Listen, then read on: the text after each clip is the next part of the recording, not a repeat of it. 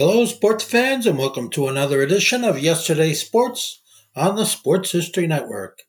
And make sure to check out sportshistorynetwork.com slash giveaways. I have two signed books I'm giving away. One is titled No Nonsense Old School Weight Training, and the other is Reliving 1970s Old School Football. You're in the right place for a great gridiron story. Our continuing research and study of football history has landed us in the Big Apple for a look at a very interesting story of a pro football franchise from over 100 years ago named the Staten Island Stapletons. We have their story and their origins coming up in just a moment. This is the Pigskin Daily History Dispatch, a podcast that covers the anniversaries of American football events throughout history on a day to day basis. Your host, Darren Hayes, is podcasting from America's North Shore to bring you the memories of the gridiron one day at a time. So, as we come out of the tunnel of the Sports History Network, let's take the field and go no huddle through the portal of positive gridiron history with pigskindispatch.com. This podcast is part of the Sports History Network, your headquarters for the yesteryear of your favorite sport. You can learn more at sportshistorynetwork.com. Hello, my football friends. This is Darren Hayes of PigskinDispatch.com. Welcome once again to the Pigpen, your portal to positive football history. And welcome to another journey back in time into one of football's great histories and great teams of yesteryear. And we're going to talk about the Staten Island Stapletons, their origin story, and what happened with that, that franchise uh, through their route through football history. But before we do, let's make sure that you're aware of our daily newsletter. comes out each and every day, 6:30 a.m. Eastern Time, approximately, and uh, we have some great things that happen on there. We tell you everything that's happening here on Pigskin Dispatch, everything with the podcast that you're listening to right now, and Jersey Dispatch and a Sports Jersey Dispatch podcast as well. Also, Orville Mulligan Sports Writer, everything is coming out with that, and many items from the sportshistorynetwork.com which uh, you know you have a lot of different things that are happening and you have a lot of information that you get each and every morning on sports history of all types. And uh, we hope you enjoy that. Really easy to sign up for. Just go to the show notes of this very podcast go to pigskindispatch.com or jerseydispatch.com up at the top become a subscriber. Now before the nfl existed and even after that there was a squad of fellas who loved to play football and they called themselves the Staten Island Stapleton. Interesting name. It's got an interesting story. According to a very well done article in the PFRA's Coffin Corner in 1985 by Joe Horrigan titled The Staten Island Stapletons, the team first took the field in 1915. The Gridiron 11 was the brainchild of a man named Dan Blaine, also known as Stapleton for short by his peers and a group of his compadres who just loved playing the game of football together. Headquartered on Staten Island, of course, they had many other nearby teams to play uh, within the New York City boroughs. The five boroughs had a you know a great amount of teams of guys that wanted to play football back in that era. They even figured out a way to make a couple of bucks playing the game they loved. Reportedly, about ten dollars a man each for playing the game uh, in a semi pro status at the time. Now, Blaine was a top notch halfback born in 1891. And per, per the militaryhistory.fandom.com website, Blaine played on the Stapes from 1915 through the 1924 season, interrupted only in 1918 when he suspended his own play due to serving in the U.S. Armed Forces during World War I. Upon returning home from the war, Mr. Blaine took over the sole ownership of the Stapleton team.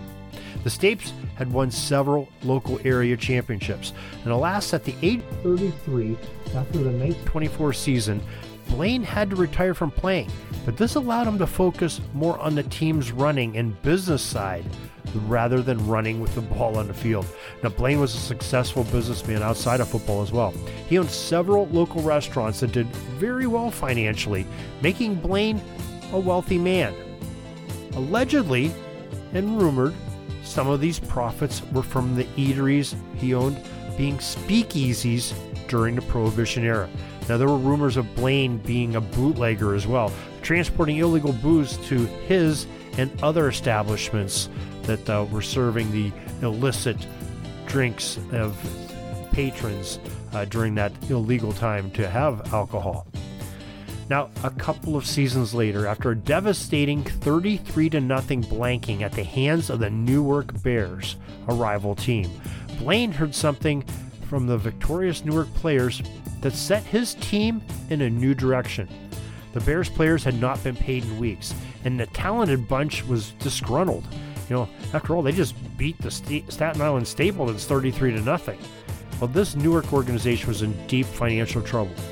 So Blaine was patient. He waited a little bit.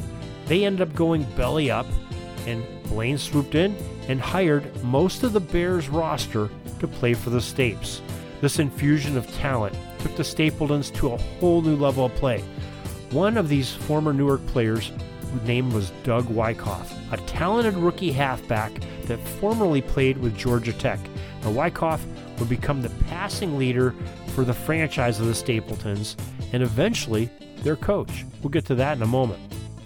Well, the Stapletons ended up winning the metropolitan area gridiron title over all the other independent teams, and they were the talk of the town. That was the case until a guy by the name of Tim Mara established his New York Giants franchise, which overshadowed the Stapes' successes. In 1927, Wyckoff defected to the Giants, helping them win the National Football League title. Mara's G men blanked Blaine's 11 twice that season in head-to-head non-league games by the score of 19 to nothing and 18 to nothing. This really put a thorn in the side of Dan Blaine's progress of being the team of New York's boroughs that people wanted to see. You know, this was a big time with Tim Mara, backed with some some good money and some good leadership uh, with some of the people that were working with him. And the Staten Island did have a bright moment though in 1927 when they knocked off Ernie Nevers and the Duluth Eskimos, another NFL team, by the score of seven to six. Brought him a little bit of pleasure and a little bit of notoriety. Well, thus a rivalry with the New York Giants arose with this new competitive fervor. But Dan somehow learned Wyckoff back off of the Giants roster and onto the Stapes for 1928. He also landed some promising recruits from local colleges like New York University. The Stapleton team went 10 1 1 in 1928 as an independent, slingshotting them to bigger and better things. And in 1929, the Staten Island Stapletons became an NFL franchise officially, replacing the New York Yankees franchise that went under. The Stapes were in the National Football League for four seasons, 1929 and 1932, and according to the Pro Football Reference, they ended up sporting a respectable 14, 22, and 9 overall record in the league. Well, the Great Depression had hurt attendance for Stapleton games, and the rest of the NFL, and financially became a tad too much for Blaine and company to handle in 1932. But before the 1933 season, which saw for the first time in years, new franchises entering into the NFL fray as Philadelphia, Pittsburgh, and Cincinnati all entered into the National Football League. Dan Blaine asked the NFL brass if he could suspend operations for just a season, and this was granted. But the Staten Island Stapletons never did recover and re enter into the National Football League. So there you have it. There is the history and the origin of the Staten Island Stapletons. Not a big success in the National Football League, but a 10 1 1 record the year prior as an independent and beating Ernie Nevers and the Duluth Eskimos. That's saying something because that was a pretty good National Football League team. And, uh, but there is a part of history, uh, not only for the, the boroughs of New York uh, and the East Coast, but for all of football that uh, just uh, showed how great these, these men were in their desire to play football. They lasted through a world, world war, uh, went through some circuits of being amateur and semi pro, and became professional football players at the highest level. Uh, in their era. So there's something to say about that. And we hope you enjoyed this little bit of football history. And we hope you'll join us next time when we talk about another great piece of American football history that I'm sure you'll love to share with those that you know. So let people know about us.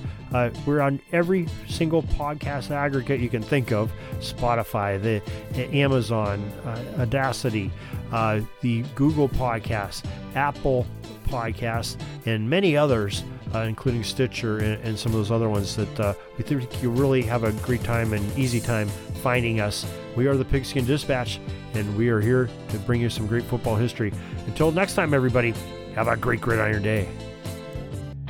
That's all the football history we have today, folks. Join us back tomorrow for more of your football history we invite you to check out our website, pigskindispatch.com, not only to see the daily football history, but to experience positive football with our many articles on the good people of the game, as well as our own football comic strip, Cleat Marks Comics.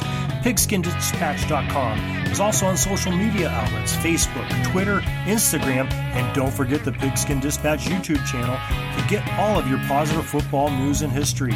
Special thanks to the talents of Mike and Jean Monroe, as well as Jason Neff for letting us use their music during our podcast. This podcast is part of the Sports History Network, your headquarters for the yesteryear of your favorite sport. You can learn more at sportshistorynetwork.com.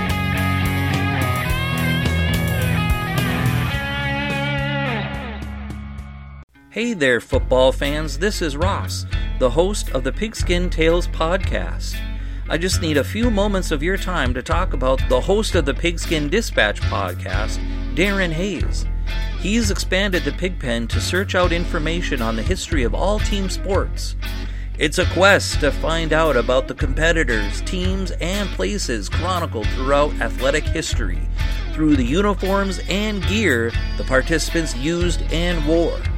And he is taking you, the listener, with him on this educational journey to preserve sports history on the Sports Jersey Dispatch, found here on the Sports History Network. His newest podcast, called Jersey Dispatch, is all based on the jerseys that all the greats used to wear. You can find Darren Hayes and the Pigskin Dispatch podcast, as well as Jersey Dispatch, on your favorite podcast provider multiple times each week. So remember that Darren Hayes, the host of the Pigskin Dispatch and Jersey Dispatch podcasts. It's found right here on the Sports History Network.